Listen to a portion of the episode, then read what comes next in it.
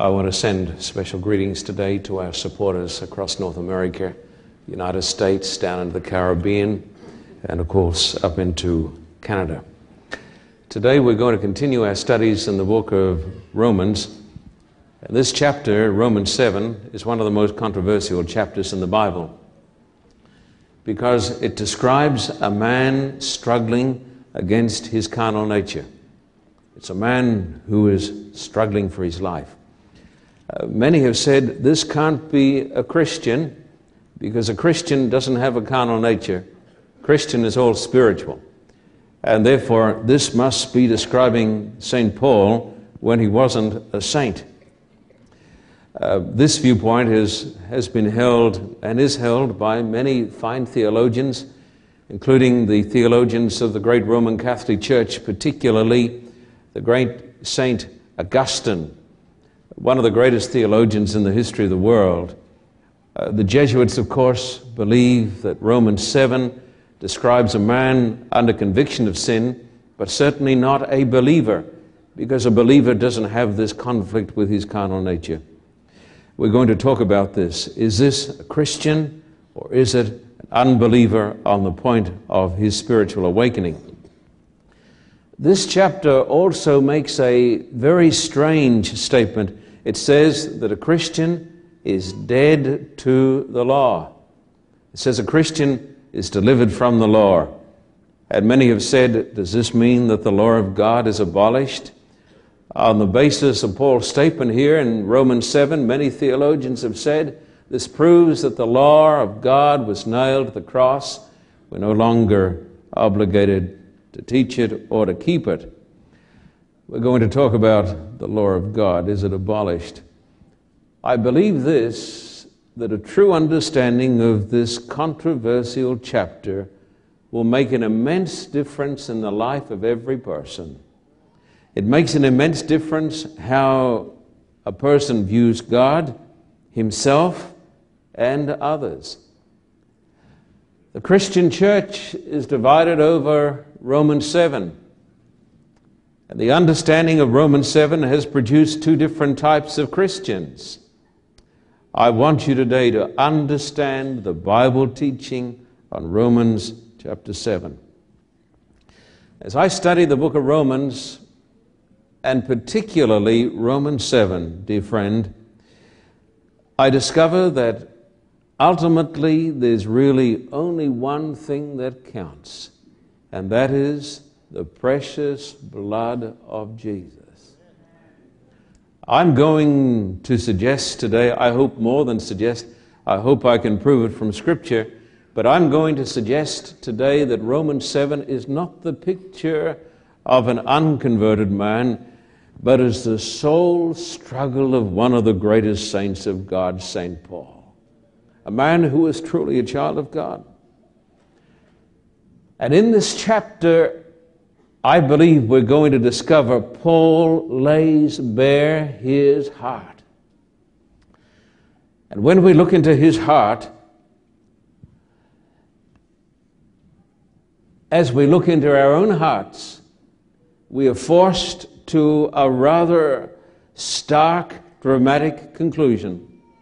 When all is said and done, there's only one thing that's going to save me not my righteousness, not my attainments, not my ability with words or my ability with works. It is the blood of Jesus. That's our only hope. Many years ago, over in England, there was a large lighthouse, and at the bottom of the lighthouse, there was a flock of sheep grazing.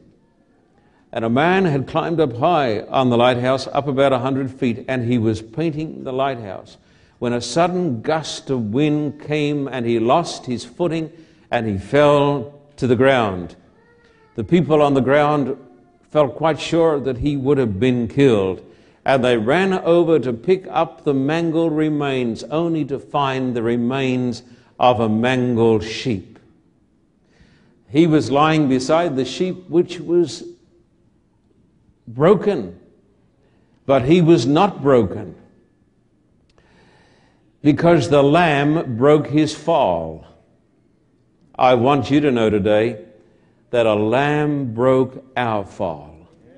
Every one of us, we're going to discover today, has had a fall, and we continue to fall short of the glory of God. But the good news is this that a lamb broke our fall, and that is the precious Lamb of God, Jesus Christ. And the only way that you and I can ever hope for salvation is not through what we have done or what we continue to do, even though we may try to do our best. Our hope is in the fact that the Lamb of God gave his own life on the cross to save us from sin. So, with that preamble, would you please turn to Romans chapter 7 and verse 1? Romans chapter 7 and verse 1. These are some of the most profound words in all of Holy Scripture. This is one of the most difficult chapters, and for this reason, lazy people avoid it. Romans 7, verse 1, Paul says, Do you not know, brothers, for I am speaking to men who know the law, that the law has authority over a man only as long as he lives. I want you, please, to think of these words. The Bible says that the law of God and even the law of man has authority over a person only as long as he lives.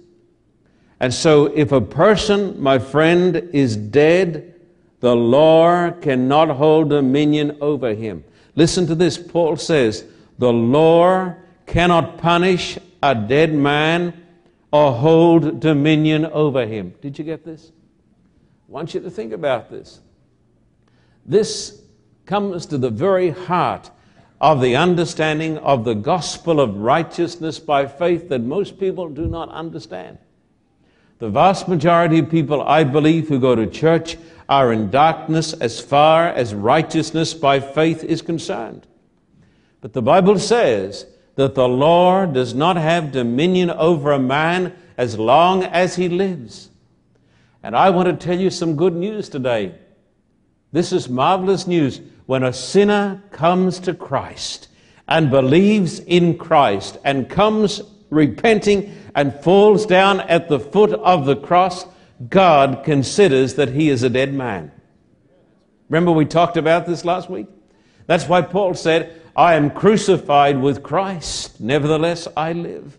But when Paul said, I am crucified with Christ, he was referring first, primarily, and foremost to the experience that when Jesus died on the cross, the world died in him. Most people don't understand this. They say, What strange heresy is this? It is the strange heresy of the Bible.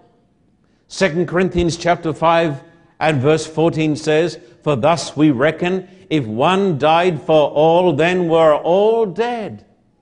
And when I come to Christ, God then considers that in Christ I am crucified and I am dead. And the good news is this that the law cannot condemn a dead man.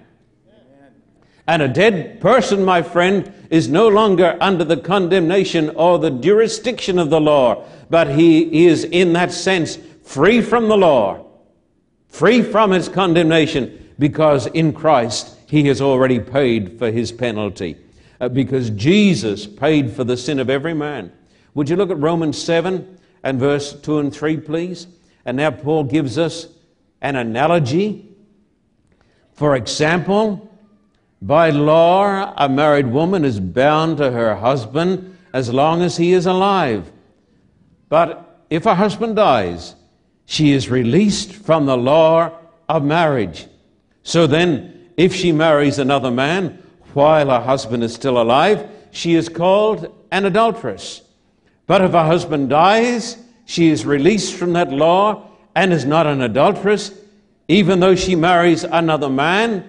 Verse 4 So, my brothers, you also died to the law through the body of Christ, that you might belong to another, to him who was raised from the dead, in order that we might bear fruit to God. The Bible teaches here that death releases from the dominion of the law. This is the point when Paul is talking about the marriage relationship. He says that death releases from the dominion of the law. And the Bible tells me that the death of Jesus, which is my death, releases me from the condemnation of the law. Now, I can see that some of you are looking at me as though this is a strange teaching. This is because you have never studied the Bible, particularly these verses. The Bible tells me that death releases a person from the dominion of the law.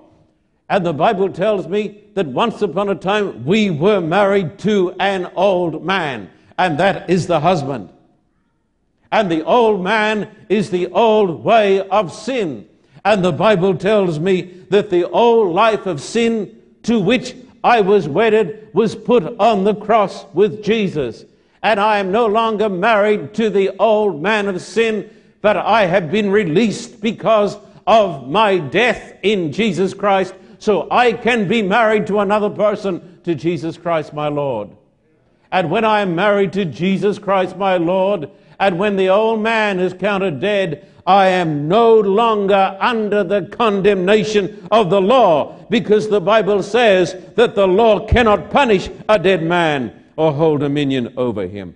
On the cross, the Bible tells me, when Jesus was crucified, I was crucified with him and God considers that the repentant believer is dead in Christ, and the law cannot punish a dead man. He is free from the condemnation of the law, and that is why a true Christian who understands what the Bible is talking about in these verses has got a tremendous peace and a great joy.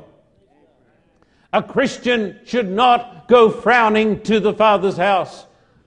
I ask you the question why is it that so many people who call themselves Christians and who go to church are filled with condemnation and despair and doom and gloom? It is because they are walking in darkness.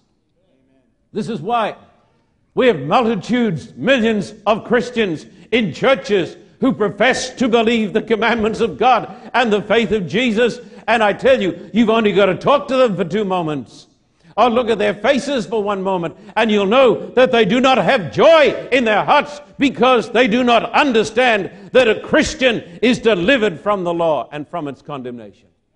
And the law cannot condemn a dead man. And the Bible says that the old man was put on the cross with Jesus so that we could be married to another, and that is Jesus Christ our Lord. Romans 7, verse 5. Romans 7, verse 5. For when we were controlled by the sinful nature, that is the old man, the sinful passions aroused by the law were at work in our bodies so that we bore fruit to God. The Bible here is describing man in his lost condition. The Bible, my friend, makes it very, very plain what this old man is. This is the man without Christ. This is the man in his uncontrolled carnality, filled with passions, filled with hate, and also in his darkest moments, filled with hatred of God. But the Bible tells us that when a person comes to Christ, this old man is put on the cross with Jesus. We ask the question where does this sinful nature come from? Where does this nature that is filled with evil passions comes from? As Spurgeon, the great British preacher called the Prince of Preachers, said, Within our veins is the black blood of Adam. We do not learn to be sinners. We are born as sinners. David says, I was born in sin, and in sin did my mother conceive me. And the Bible tells us that we've got to be born again. That's what Jesus said. Jesus said to Nicodemus, He didn't say, We have to be born again. Because Jesus didn't have to be born again. But Jesus said, You've got to be born again because we come into the world with a nature that is filled with despair and filled with hate. And it is under the condemnation of the law of God. But the Bible says that when I come to Christ, God considers that I am dead in Christ and the law cannot condemn a dead man. That person steps out of the darkness and he steps into the light. Have you stepped out of the darkness, friend? Look at Romans chapter 7 and verse 6. Romans chapter 7 and verse 6. But now, by dying to what once bound us, we have been released from the law so that we serve in the new way of the Spirit and not in the old way of the written code. What do these words mean? It talks about being dead to the law. I want you to notice this. The Bible nowhere says that the law is dead. You're going to discover today that the law in Romans 7 is very much alive. The law is not dead in Romans 7. It is very much alive. But the Bible says we are dead to the law. Doesn't say the law is dead, but it says you're dead because when you come to Christ, a Christian experiences a spiritual death and a new life comes into his soul through the power of the Holy Spirit. And the Bible says we do not serve God any longer in the oldness of the letter, but in the Spirit of God, in the new law of the Spirit. What does it mean to serve God in the letter? That is the religion of the Pharisee. It is the religion of do, do, do. It is the religion of works. It is a religion where we have a checklist and we go through the checklist and we say, I've done this, and I've done this, and I've done this. Therefore, I am righteous in the sight of God. I pay my tithe. I go to church. I keep the commandments of God. That is the curse of the law. And the Pharisees were filled with the curse of the law. But the Bible says we do not serve God. A Christian no longer serves God from the viewpoint of the law, but from the viewpoint of the Holy Spirit. Now, notice verse 7. Romans 7. Now, I know this is a new doctrine to many of you, but I would suggest to you today read the Bible, believe the Bible. Romans chapter 7. Now, verse 7. Can I give you a little anecdote? I was once giving some meetings back in Australia on the book of Romans, and a dear friend of mine who was an elder the leading elder of my church, came to me and he said, Pastor Carter, what a pity Paul wrote those things. I said, Why? Because he said, It goes against everything we believe. he said, It goes against everything I believe. And he said, I can't understand that Paul would ever say these words. My friend, let me tell you something. When we discover that the Bible goes against what we believe, we better change what we believe and we better get our lives into harmony with the Word of God. And people say, but some of these things go against our traditions. Well, let's get rid of our traditions. Hear what I'm saying? We better get rid of our traditions. But you say, oh, we don't have any traditions in our church. We're not like that big church with the big steeple and the big cross. We don't have any traditions. Who are you kidding? Who are you kidding? We've got traditions the same as anybody else. We've got teachings made by men the same as anybody else. And some of us have got a faith today, and I say it to the television audience some of us have got a faith today that is not based upon the Word of God, but upon the teachings of the church. And I want to tell you something church councils and committees have made so many mistakes in the past that we ought to wise up and we ought to get to the Word of God. Don't you think? Now, verse 7 what shall we say then? Is the law sin? Certainly not. Indeed, I would not have known what sin was except through the law. I would not, not have known what coveting really was if the law had said, Do not covet. Now, listen, I want to make this ever so plain to everybody who's watching the telecast. There's nothing wrong with the law of God. Paul says, I wouldn't know what sin was except for the law. Then he quotes the 10th commandment, and the 10th commandment gets at the heart of almost every sin coveting. When a person breaks the first commandment, you shall have no other gods, it's because he covets another one. When a person breaks the holy Sabbath day, you know why he does it? He covets the time of God. When a person steals, because he covets. When a person commits adultery, it's because he covets. Nothing wrong with the law of God. If we didn't have the law of God, we would never feel our need of Christ. The law of God is a marvelous revelation of the will of God to show me and to show you your need of Christ. I want to tell you something the law of God cannot, cannot save you. The law was given as a schoolmaster to lead us to Christ. But the law of God is eternal. Never knock the law of God.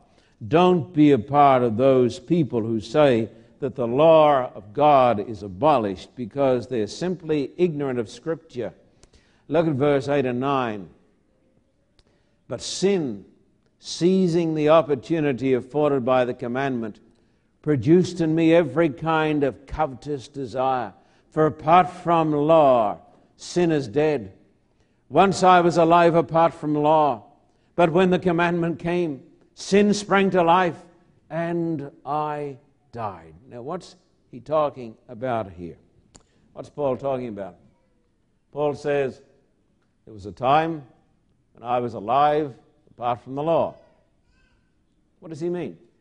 He says, But then the commandment came, sin came to life, and I died. He said, in fact, the law encouraged sin.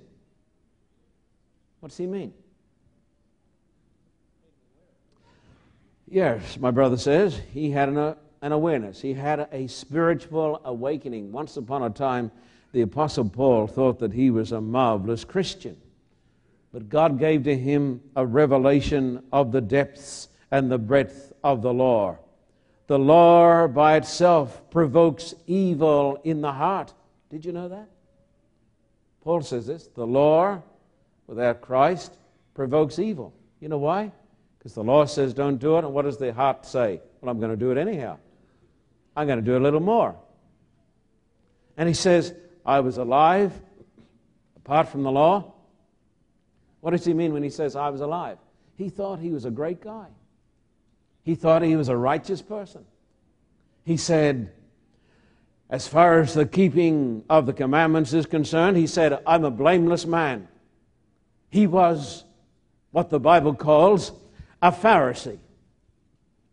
And so he was filled with a self confidence in his own righteousness. He was at church every Sabbath, always put in a good offering, paid a double tithe, didn't eat certain foods.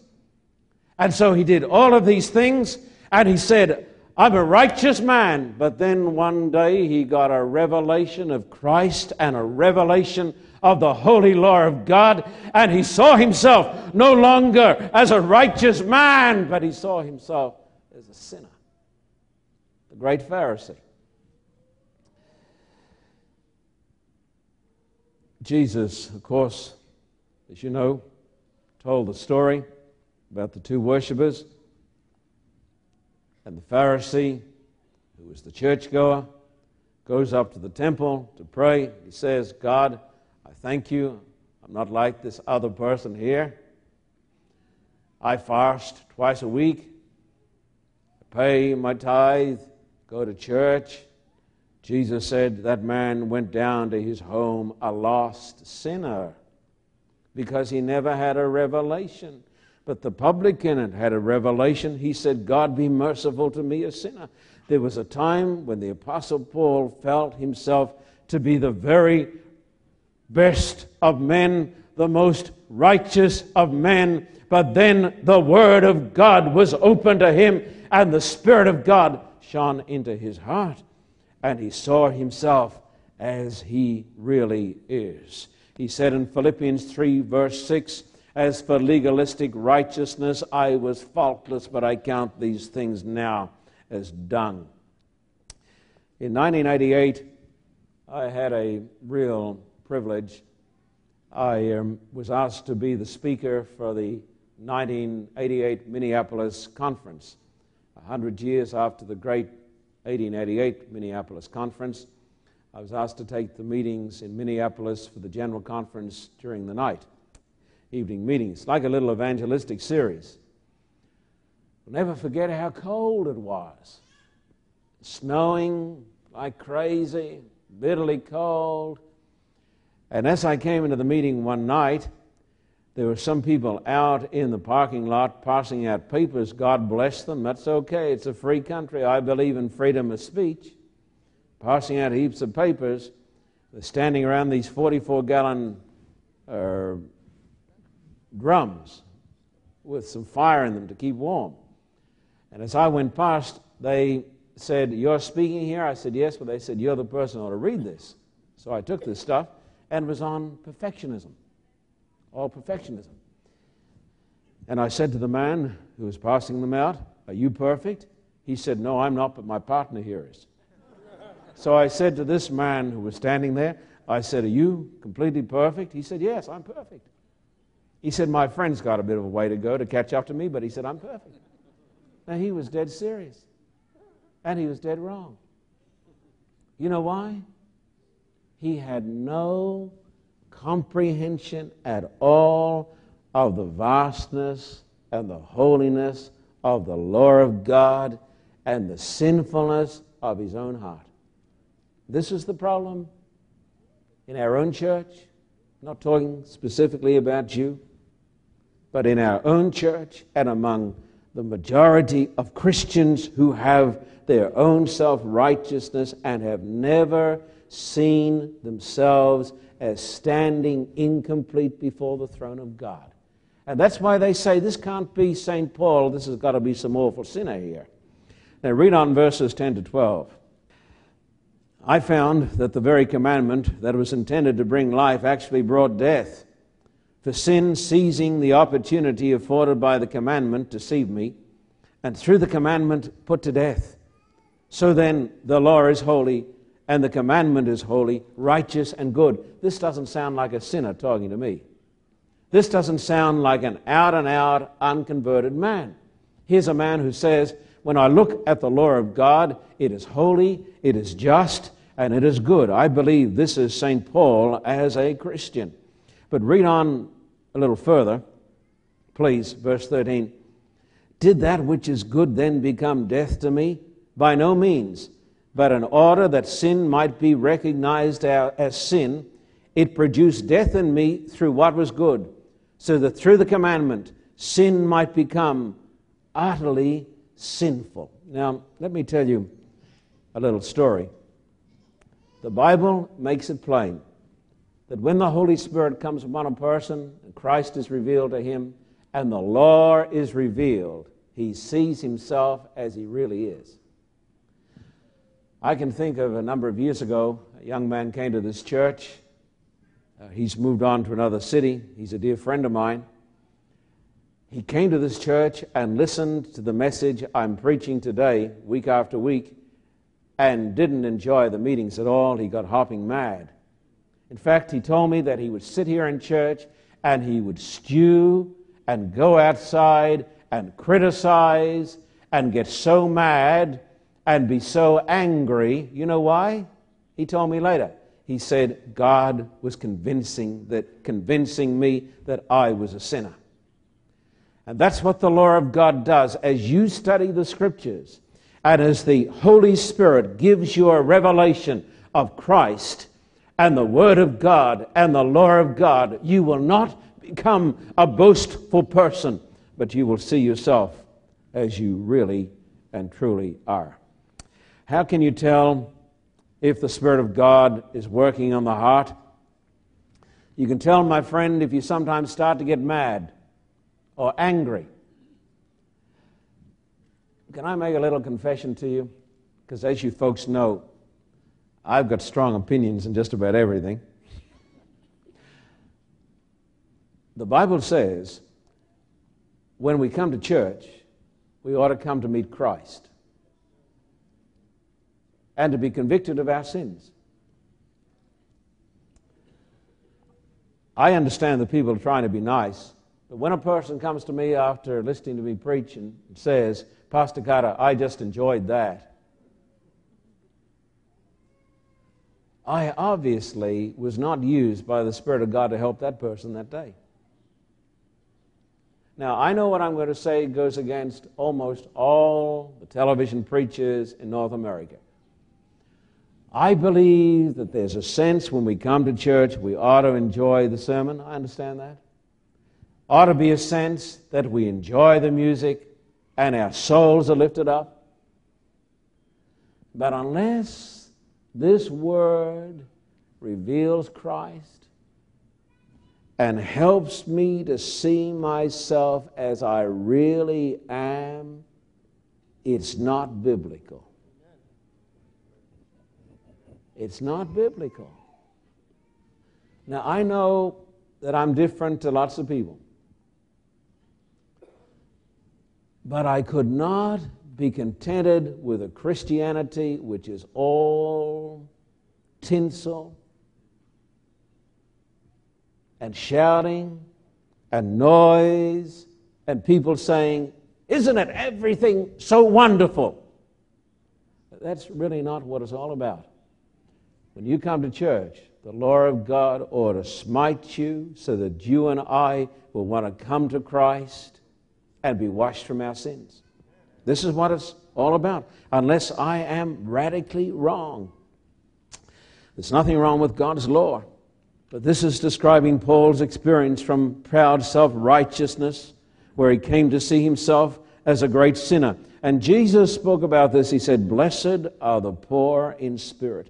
Now, please notice verse 14. Would you mind? Romans 7 and verse 14. He says, We know that the law is spiritual. Now, that sounds like a Christian talking to me. An unbeliever doesn't know that the law is spiritual. We know that the law is spiritual, but I am unspiritual, sold as a slave of sin.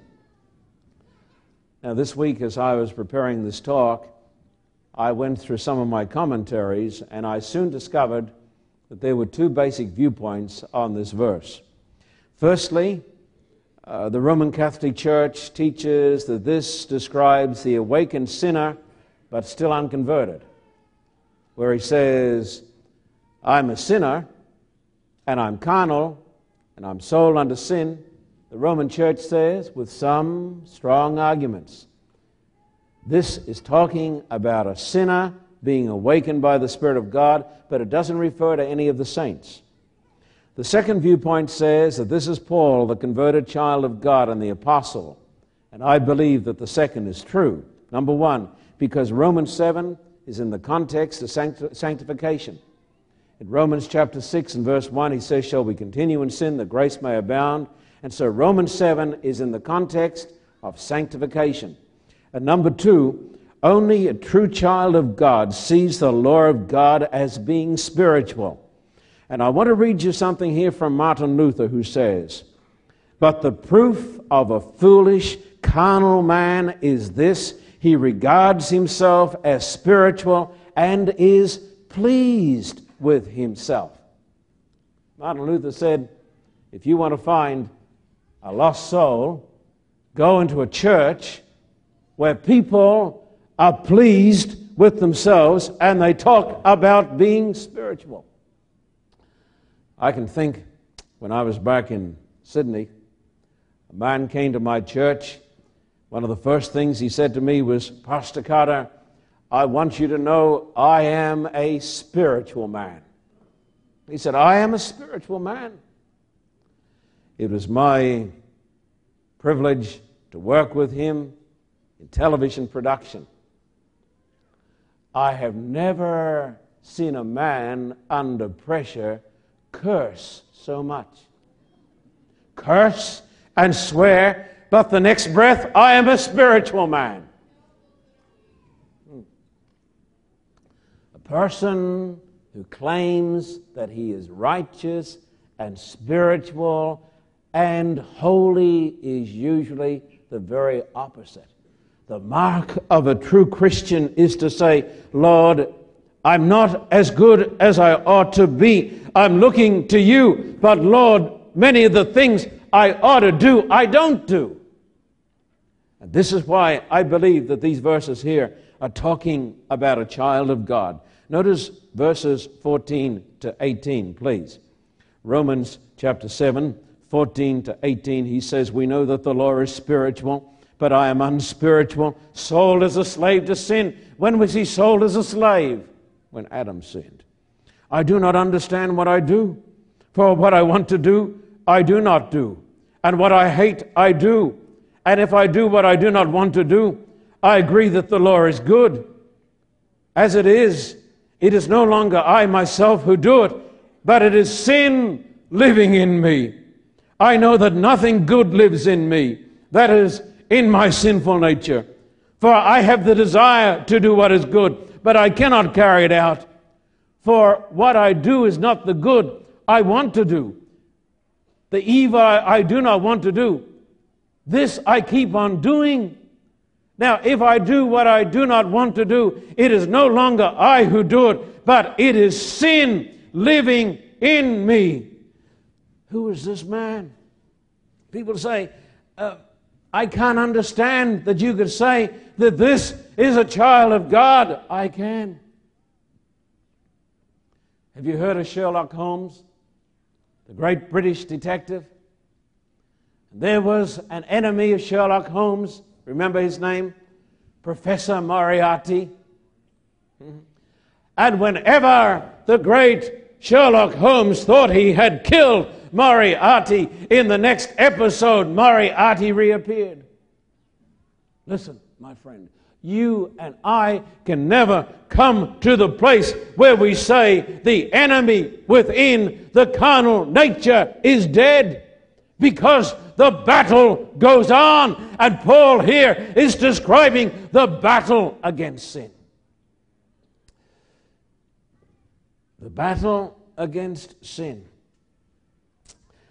The Adventist commentary says, in comparison with the spirituality of the law, the holiest of men are carnal. Now, I have a statement here. I'm going to read you from somebody who is greatly valued by myself and in our church. From Ellen White in Selected Messages, I want you to, to listen to this. I want you to think of these words because most of us have bypassed what she said here. She says the atoning sacrifice through a mediator is essential because of the constant commission of sin. Why do we need a mediator all the time? Jesus is officiating in the presence of God, offering up his shed blood as it, it had been a lamb slain.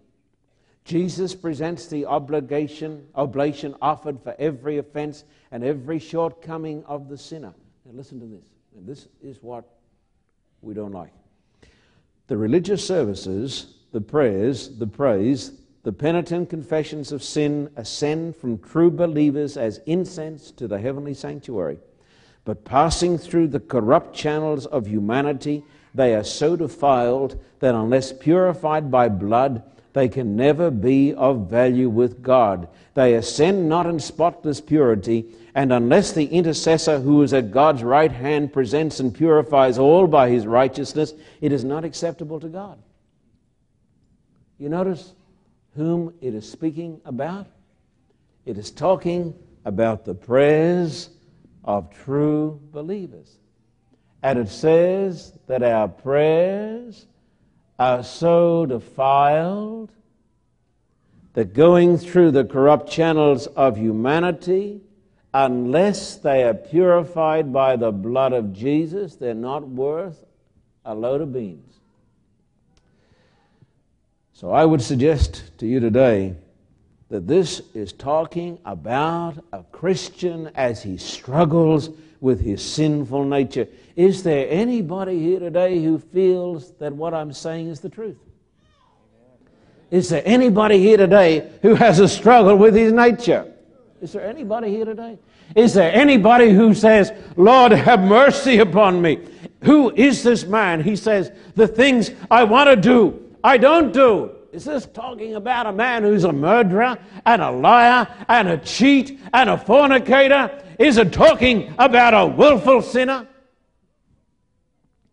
No, I want to tell you, it's talking about a man who's living so close to God, the light's so bright, that every lack of conformity to the will of God stands out like a mountain. This is not a bad man, this is the best of men.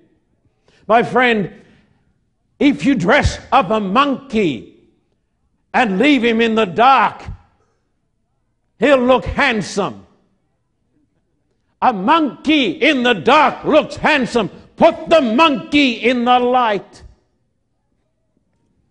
It is when the light of God comes that we see all of the blemishes. This is a man who is standing in the light. But the man who says, Look at me, I'm a righteous man, I'm a holy man, that man is the monkey standing in the dark. So this text is talking about the coming of the light. Listen, Luther said, I am more afraid of my own heart than of the Pope and all his cardinals. Mm. And in Ephesians 3:8 he says, I'm the least, less than the least of all God's people. 1 Timothy 1:15 he says, I am the chief of sinners. You say, why is this so important? Have you seen the movie A Bridge Too Far or read the story?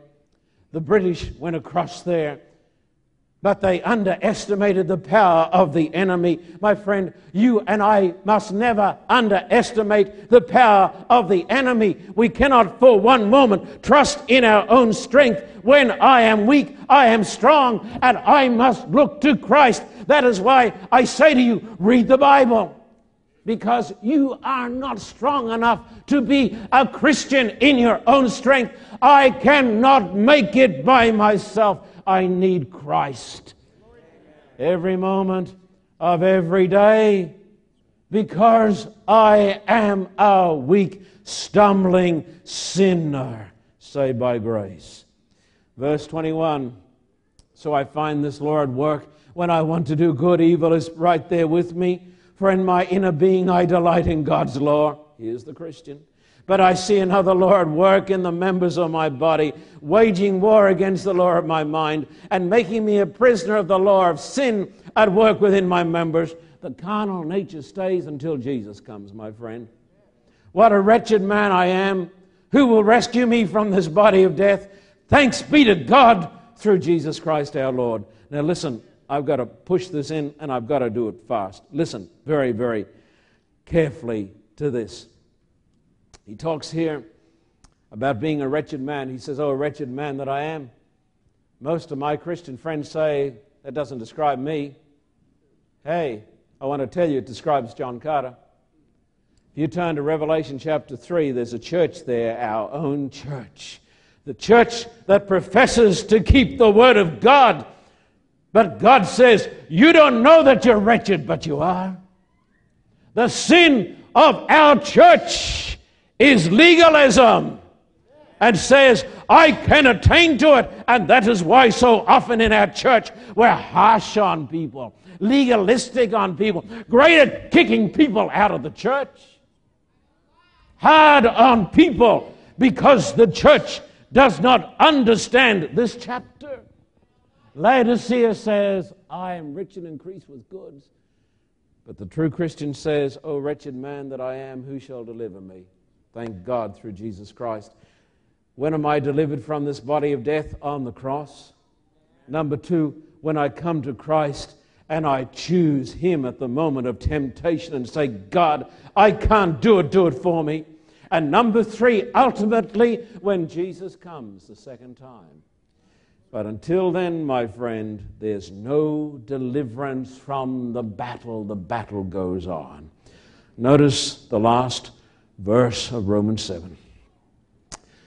Thanks be to God through Jesus Christ our Lord. So then, I myself and my mind am a slave to God's law, but in the sinful nature, a slave to the law of sin. People say verse 25 is an anticlimax. Why does he say, through Jesus Christ our Lord, and then bring up the battle again? I will tell you why. Because the battle goes on, there's no rest until Jesus comes. Here is the great news for you today. Even though my sinful nature remains, even though I am continually harassed, I am safe in Christ. Even though I stumble and I'm bruised, I am not ashamed, I am not defeated, and I am not condemned. And in the battle, I have one who is stronger than I am. Because a lamb broke my fall, and a lamb broke your fall. The Lamb of God. That is why Martin Luther said the words A Christian is always a sinner, always a penitent, always right with God. When he says a sinner, he doesn't mean a willing, willful sinner, but a person who is stumbling and falling short of the glory of God. Would you like to know the worst sin that you can commit? It's not murder. It's not stealing. It's not adultery. It's not Sabbath breaking. Would you like to know what it is? It's self righteousness. Self righteousness. Where we look down on other people, where we're hard on other people. I want to tell you today I understand Romans 7. I understand what Paul went through because I go through it every day.